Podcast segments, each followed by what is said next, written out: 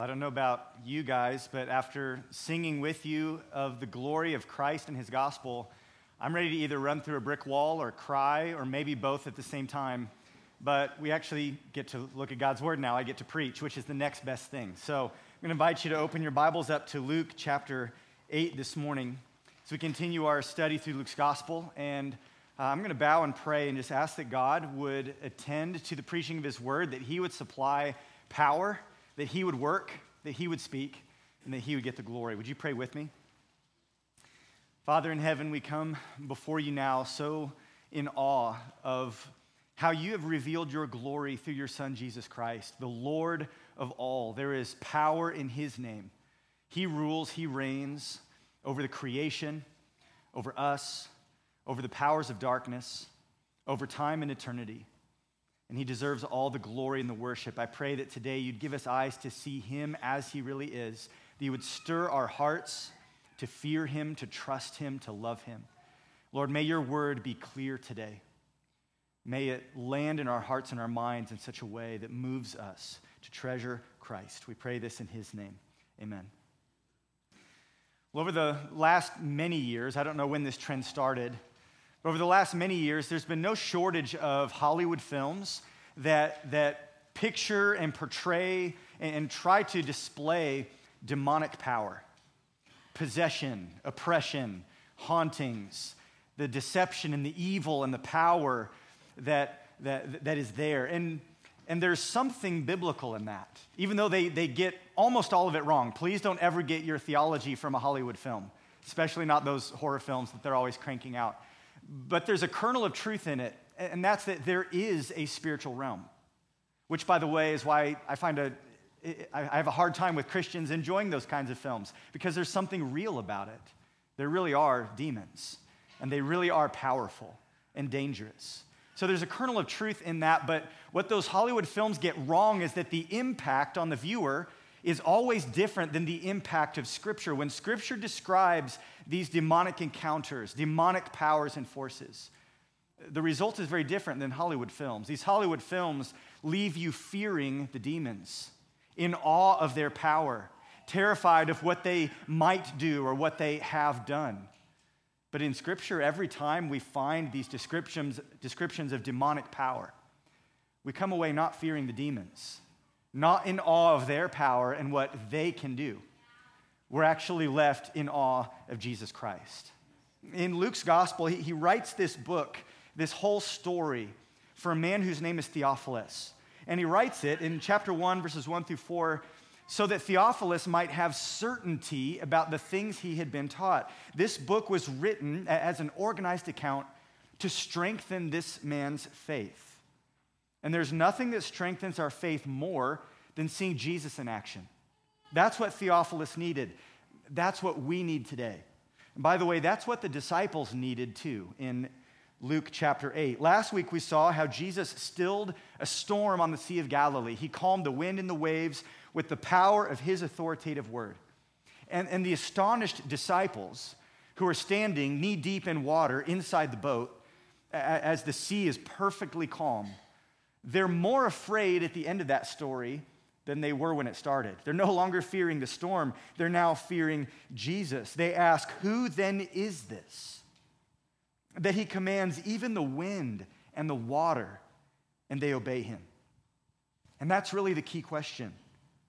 And the answer to that question that we saw last week is somewhat implied. Jesus has authority over the created realm, over the wind and the waters, because he is the creator. He is God in the flesh.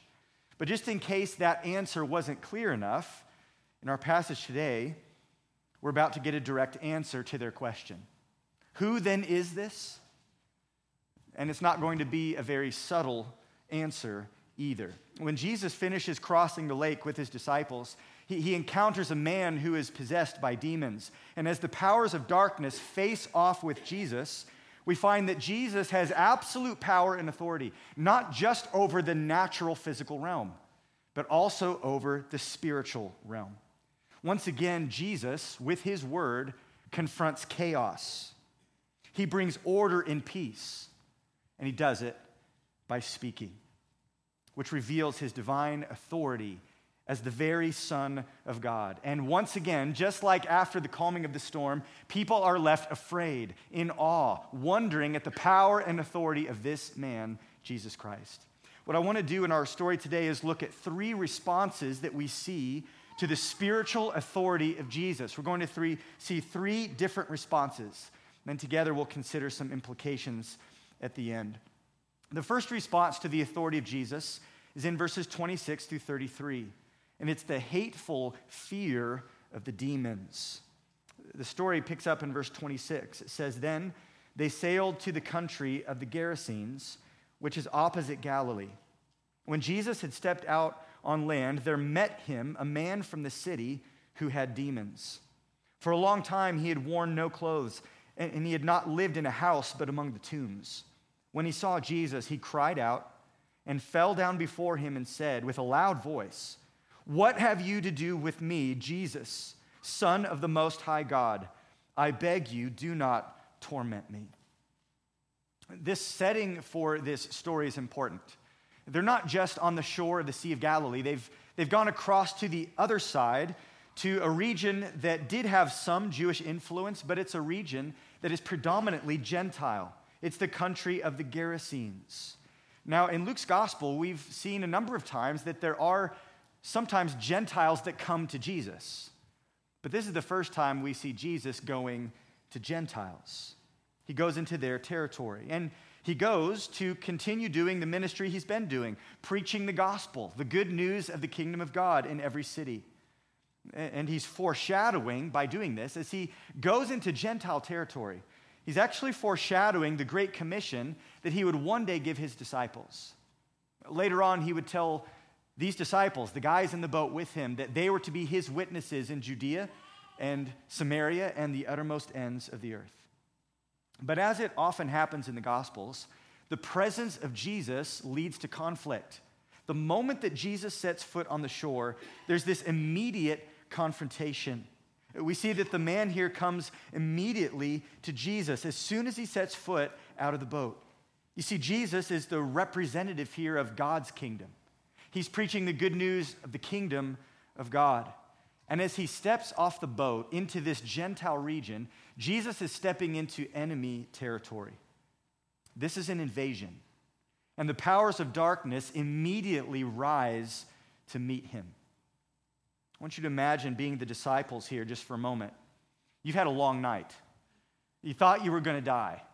Perhaps the adrenaline is still sort of lessening in your system and then all of a sudden, this insane man that some of the other gospel authors describe, who would cut himself with, with stones and he lived in these tombs, he comes eh, stark naked with scars all over his body, screaming and running straight towards them. And this man is strong enough because of these demons to take them apart. But Jesus doesn't flinch, he's not intimidated. And this man ends up falling at Jesus' feet. And he says that this man has demons. Now, years ago, C.S. Lewis made a very wise observation about demons. He said that there's two errors that we often fall into. And Satan loves it when either one of these happens. The first error is to ignore the fact that Satan and demons exist, to underestimate them. That gives them plenty of cover to do what they want to do. But there's an equal and opposite error, and that's to pay them too much attention, to become fixated on them to focus on them. And I think it's important in this story that we recognize, as bizarre and even in some ways fascinating as this is, the demons are not the main character.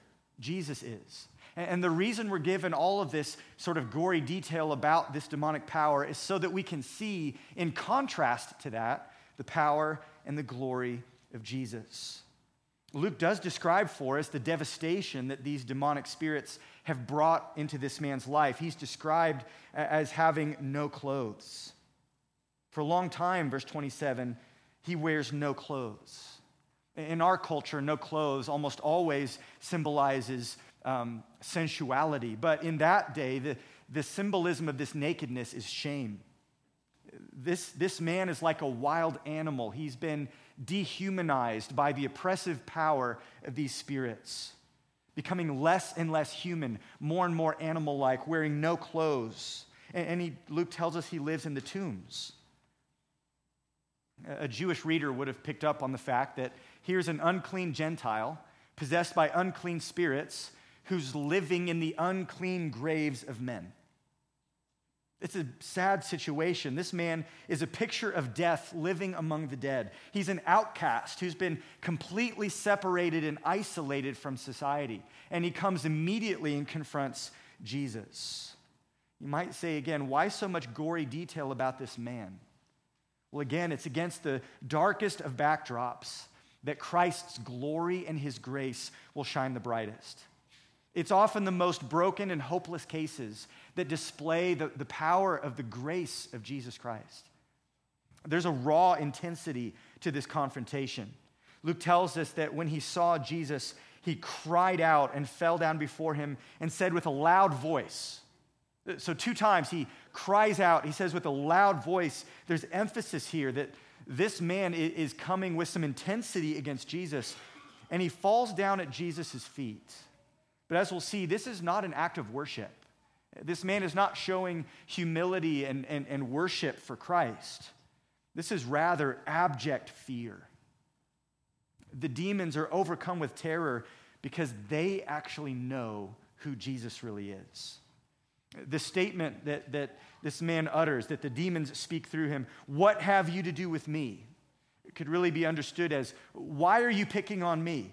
What is there between us? What have I done to you? Please leave me alone. That's what this man cries out with a loud voice at the feet of Jesus. And notice how he addresses him What have you to do with me, Jesus, Son of the Most High God? The Most High is a title for God, but it's a title that wasn't very often used by the Jews. This was a title that Gentiles, that other nations often used to refer to the God of Israel. It was the way that outsiders talked about Yahweh. I mean, think about it. The Gentiles believed in many gods, they worshiped many gods, but they had witnessed the truth throughout history that Israel worshiped the most high God, the God over all the other gods, the God who had defeated the gods of Egypt. And Jesus is his son. Jesus is the son of the most high God, his anointed. This is a royal title, which means that that Jesus bears all the authority and power of his Father. And that's why they are in such big trouble. Remember the question that the disciples asked in the boat? Who then is this? The demons know the answer Jesus, the Son of the Most High God. And like a sniveling dog, when it knows that, that its superior is standing over it, they cower on the ground at his feet. And they cry out, I beg of you do not torment me. There at the end of verse 28. And the, the Greek verb here Im- implies this is an ongoing request. They're asking and begging over and over again. They keep saying, Do not torment me. Matthew's account gives this little insight that this man says, Have you come to torment us before the time? They're not only afraid because of who Jesus is, but they also know what Jesus has the power to do. There is a coming judgment when all of God's enemies will be crushed. Matthew 25, 41 says, The eternal fire of hell has been prepared for the devil and his angels. And these demons knew that their time was coming. They knew the clock was ticking, but they also knew today is not that day. And they're reminding Jesus, saying, Hey, you're ahead of schedule. Don't torment us before the time.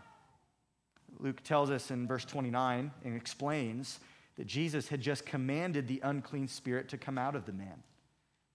For many a time it had seized him. He was kept under guard and bound with chains and shackles, but he would break the bonds and be driven by the demon into the desert. Jesus has commanded the, the demon to come out. And Luke here contrasts what Jesus is doing with what many men had tried to do and failed in the past. Many people had tried to conquer this man and subdue the spiritual powers that were completely wrecking his life. They had put him under guard, they had bound him with chains and shackles. But human efforts could not restrain or restore this man. They failed. But Jesus simply speaks a word of deliverance. He speaks to the wind and the waves Peace, be still. And the storm is instantly calm. And he speaks a command to these unclean spirits, and they do not fight. They simply beg for mercy. Jesus asks the man his name, and the demons answer, Legion. A legion is a, a military unit in the Roman army that was usually full of about 6,000 soldiers. 6,000 soldiers. And the demon says, Legion. Jesus has cast out demons before. We, we've seen it even in the Gospel of Luke, but this time is different. This is different. This isn't a case of a man with a split personality who sort of wrestles with this demonic presence that, that impacts his life. This individual has been completely overrun, and these unclean spirits were wreaking havoc on his body, soul, and mind. There's complete domination here. It's hard to imagine these demonic forces having a stronger foothold in someone's life, but Jesus drives them away with a word. And they simply beg for mercy. Look in verse 31. And they begged him not to command them to depart into the abyss. The demons are simply angels. They're fallen angels. God created the angels holy in the beginning, but there was a number of them that followed Satan when he rebelled. And while some of the demons roam free in this world, Scripture appears to indicate that there's some demons that are already confined. In the little letter of Jude, in the sixth verse, it says, The angels who did not stay within their own position of authority, but left their proper dwelling, he has kept in eternal chains under gloomy darkness until the judgment of the great day. Later, Revelation speaks of a bottomless pit that Satan will be actually confined to for a thousand years. And these demons know that that exists, and, and they don't want to be locked up like the others, not yet. And so, once again, in verse 32, Luke uses the word begging to describe what they're doing. They begged, verse 32. A large herd of pigs was feeding there on the hillside, and they begged him to let them enter these. So he gave them permission. Four different times Luke uses the word beg in this passage. He also uses the word asking. He also uses the, the phrase that Jesus grants permission. All of this is meant to reinforce the authority and the power of Jesus Christ. And, and these demons ask permission. They beg him, please, we'll obey you. We will depart from this man. We're, we'll leave him alone. But please don't send us to the abyss. Can we go into the pigs instead? Now, a herd of pigs is not something you would find in Jewish territory. Uh, the Jews saw the pigs as unclean. They were not to eat them or touch them or have any interactions with them. But the Gentiles had no issues with pigs. And so, ironically, this sort of fits the story. The, the shoe fits, if you would say it that way, that the unclean spirits want to enter into these unclean animals. And Jesus, as the one with all authority, grants them permission, which results in a chaotic moment in verse 33. Then the demons came out of the man and entered the pigs, and the herd rushed down the steep bank into the lake and was drowned. Why does Jesus allow this? I'm guessing many of you have heard this story, you've read this story. Maybe if it's at night with the lamp on, right? But why does Jesus do this? Why doesn't Jesus send these demons into the abyss? They deserve it.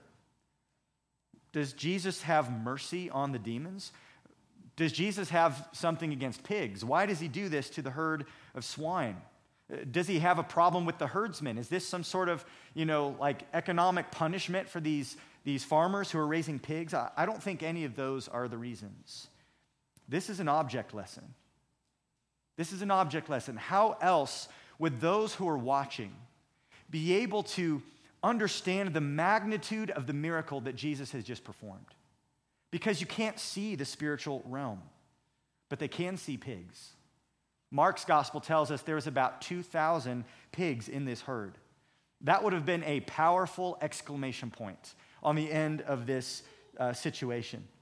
So the disciples and the herdsmen got a sense as they watched these pigs rush down these steep cliffs into the water. They got a sense of the scale and the scope of what it is Jesus has just done. This is visible proof of an invisible miracle.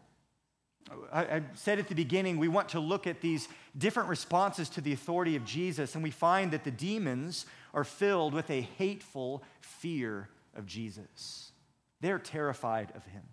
Nevertheless, they must obey his word.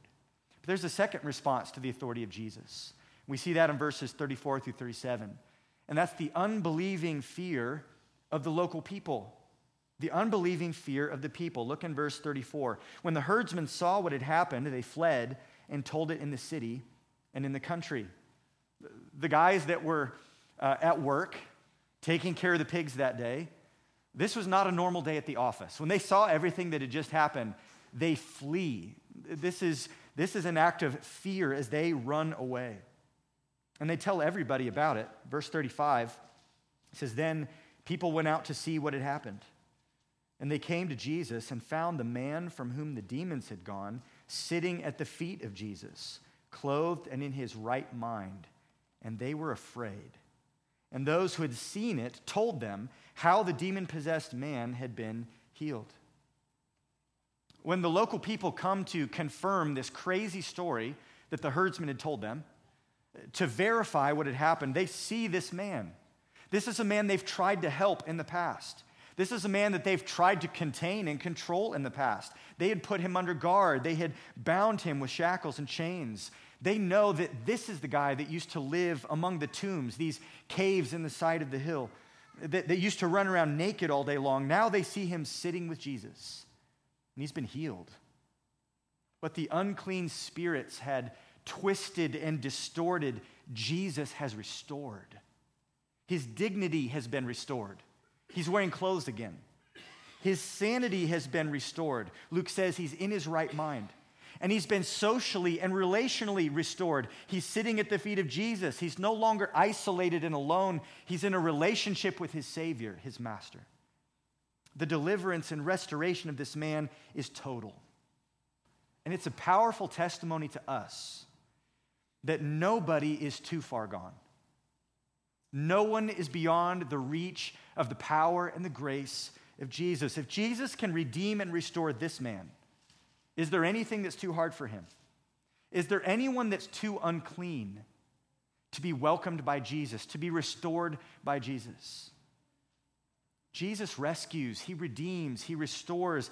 This is his mission. This is why he came. And the people saw that Jesus is able to do that with the power of his word, able to do something that they could never have done. But how do they feel about this? Well, they see the man that they could not master. They see the carcasses of the pigs washing up onto the shore. And the local people recognize in that moment, just like the disciples a few hours earlier in the boat, that this man is not like us. He is not like them. This man is dangerously holy for a sinful people. So, verse 35 tells us they are afraid. They're afraid. But like the demons, this is not a godly fear. This is not the fear of faith. Jesus possesses this otherworldly power, and, and he represents to the demons and to these local people a spiritual invasion. His presence has provoked a battle, it's brought conflict, and they don't want their backyard to be a battlefield. They would prefer the safety of normal. They would prefer the way that things used to be rather than the unpredictable disruption that, that Jesus is bringing when he steps into their lands. I mean, think about it. Jesus just put a big dent in the local economy. He seems to be bringing out all the crazies. So now it's their turn to do the begging. Once again, we see this language in verse 37. Then all the people of the surrounding country of the Gerasenes asked him to depart from them, for they were seized with great fear. Sadly, this fear is an expression of their unbelief. They don't receive Jesus, they send him away. And then comes some of the saddest words that I think we could read at the end of verse 37. It says, So, you know what Jesus did? He got into the boat and returned. Jesus gave them exactly what they wished for a return to normal a Christless status quo. If that's what they want, then his business there is done. He steps back into the boat to go across the lake again. The demons are filled with a, a hateful fear of Jesus.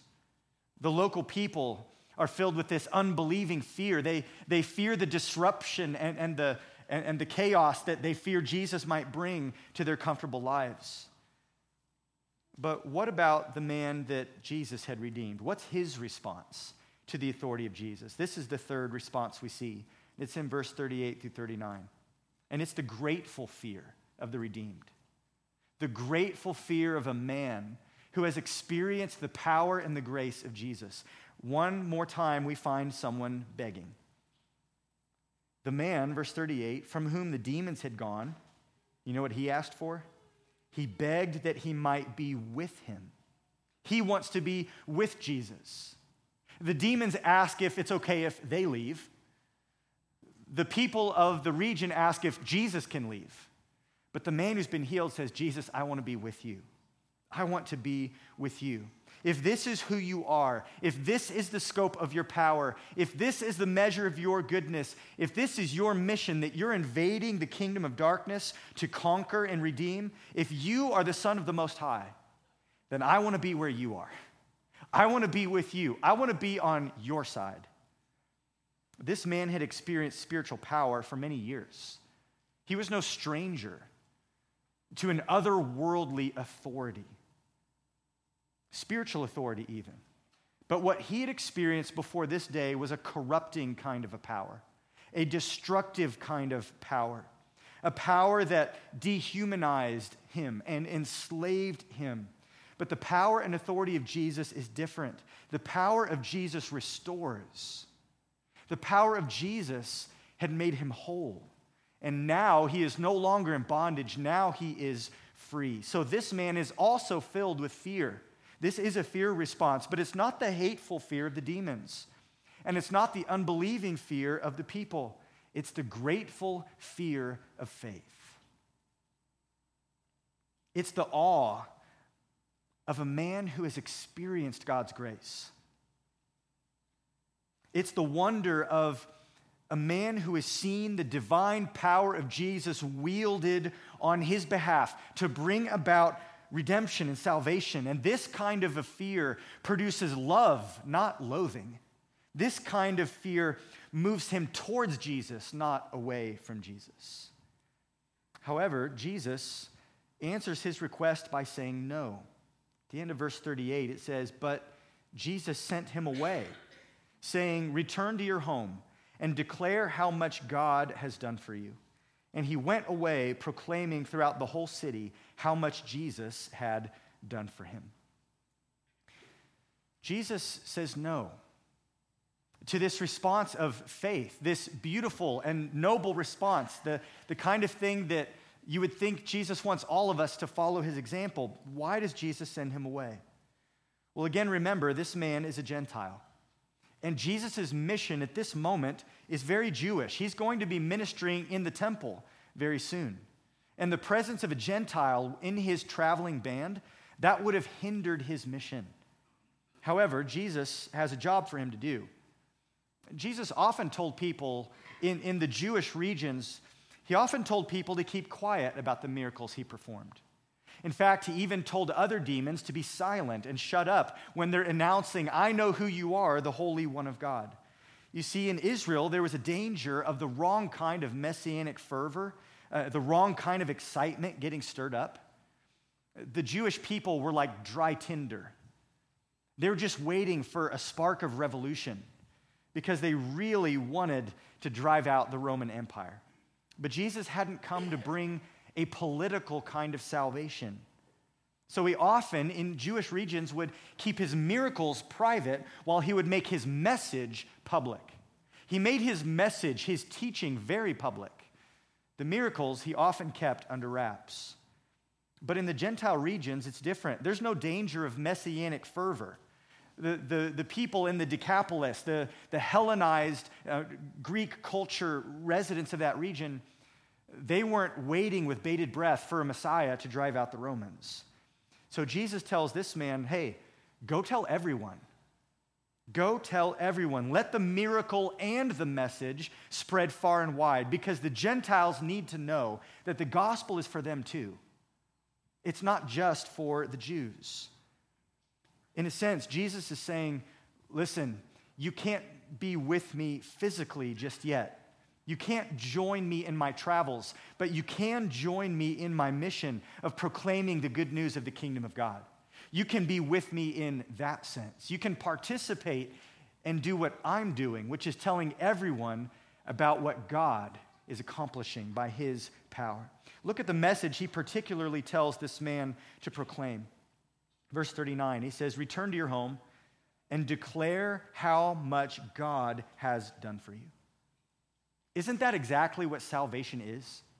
Salvation is not what we have done for ourselves. It's definitely not something that we have done for other people. I can't save myself, I can't save another soul. Salvation belongs to the Lord. Salvation is God's work from beginning to end. Salvation is God's gift to people in need. Salvation is God's power exercised on behalf of weak and needy people. Salvation is God's provision for those that are spiritually bankrupt. It is God's cleansing for those that are morally defiled and impure. It is God breathing life into those that are spiritually dead. He says, Go tell everyone what God has done for you. But notice what the man does. He went away, proclaiming throughout the whole city how much Jesus has done for him. And there's no tension here. The man didn't get his marching orders wrong. He didn't get the message mixed up because Jesus is the Son of the Most High God. What Jesus does, God does. And what God does, He does through Jesus. In fact, even Jesus' name, remember what it means? Yeshua means the Lord saves. The demons confessed that Jesus was the Son of the Most High God with a hateful kind of fear. But this man gladly testifies to the divine power and the goodness of Jesus with a grateful fear.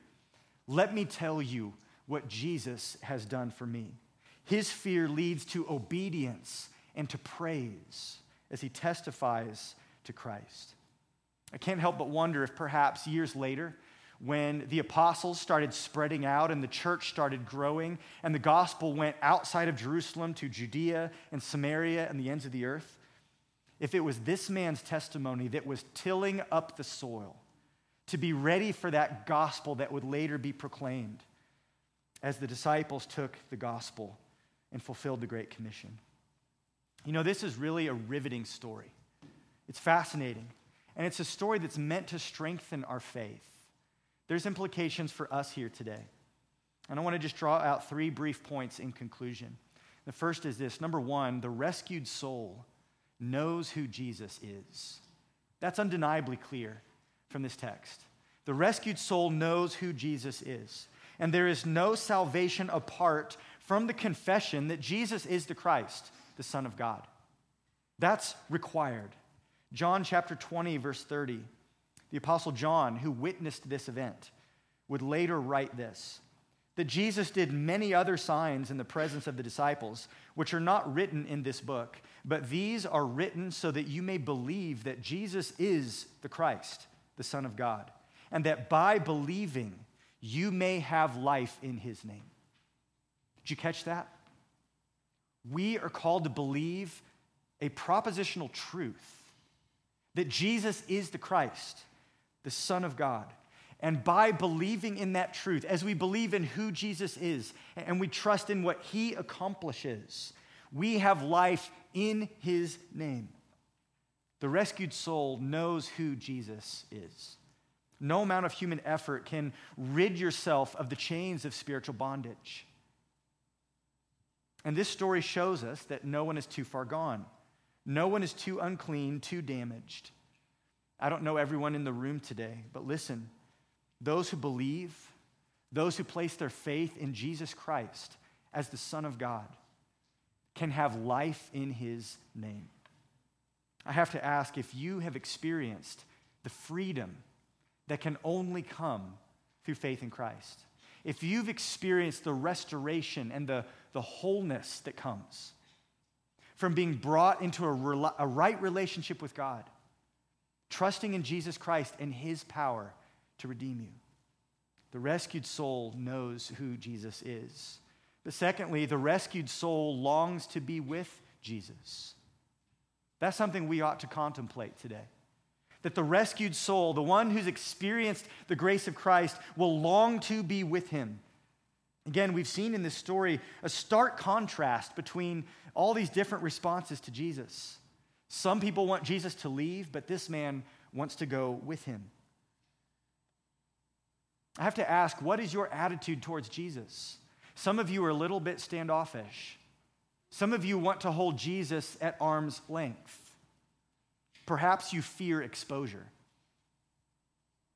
If I get too close to Jesus, he's going to turn the lights on and reveal who I really am and, and what's actually going in in my life. Perhaps you fear, like the local people, disruption to the status quo. If I get too close to Jesus, he might want me to change. He might take certain things away. He might call me to obey him in ways that I'm not ready to. Some people don't want that kind of disruption. They want to see Jesus at a safe distance. They're afraid that if Jesus comes up close and personal, if Jesus steps into your kitchen, he might start messing around with things that, that you would rather leave undisturbed. That's the kind of fear of the people in that region. It's not the fear of faith. Are you afraid that Jesus might interfere with your plans for your life? Are you afraid Jesus might interfere with your career plans, with your retirement plans, with your relationships? Are you afraid that Jesus might meddle with your money? That he might demand to be sovereign over the way you spend your time? that heaven forbid Jesus might want you to join the church and become a member and be accountable and get involved. No, no, no, no, no, no, no. That's way too much. Jesus, I'd like to see you at a safe distance. What a tragedy that today you could hear the good news of who Jesus is, and that some of you may perhaps want nothing to do with Jesus. But in contrast, the rescued soul longs to be with Jesus. We see that with this man. He begged Jesus, I want to be with you. And he's not the only one. We see this same response that we saw it a few weeks ago with the woman who came and sought Jesus out when he was having dinner with the Pharisee, and she's weeping, and she's so close to him that her tears are falling on his feet. She wanted to be near to her Savior. We see it later with Peter. After the resurrection, Peter's out in the boat fishing, and he sees Jesus on the shore the resurrected Christ. And as soon as he sees a Savior, he throws himself into the water and immediately begins swimming for shore. That's the kind of heart of the person who knows what it is that Christ has done for them. The Apostle Paul would later say that his greatest desire is to depart and be with Christ because that would be far better. There's a lot of good things in life, there's many blessings we enjoy here good gifts from God that we should rightly enjoy and give thanks for, but nothing compares with Christ Himself. The rescued soul longs to be with Jesus. Do you long to be with Jesus? Ask yourself that question. What might change in your life if there was a growing desire to be with Him, to draw near to Him, to know Him, to see Him more clearly? This is a true sign of having experienced Jesus' saving power. The rescued soul longs to be with Jesus. But a third and final implication the rescued soul not only knows who Jesus is and longs to be with him, but finally, the rescued soul lives to speak of Jesus. Like this man, there is much that God has done for us. We too have experienced a spiritual rescue from the domain of darkness. We may have never experienced the kind of demonic oppression that this man did. But nevertheless, Colossians 1:13 says this about every believer. It says that God has delivered us from the domain of darkness and transferred us to the kingdom of his beloved son, in whom we have redemption, the forgiveness of sins. The book of Ephesians describes those who don't know Christ as doing the will of Satan, that, that we are slaves in his kingdom. But those who believe in Christ have been rescued and delivered from the domain of darkness. The domain of darkness is something only Jesus can rescue you from. And Jesus can bring that deliverance today. Get it taken care of today. Amen. Go cry out to Jesus Christ and ask Him to rescue you. Amen. Brother, what you need today is to know Jesus Christ. Hey, we're glad, listen, we're glad you're here. We're glad you're here. I want to do what's right, but I'm not allowing the cops to lock me up no more. Hey, I think Steve would love to have a conversation with you, buddy.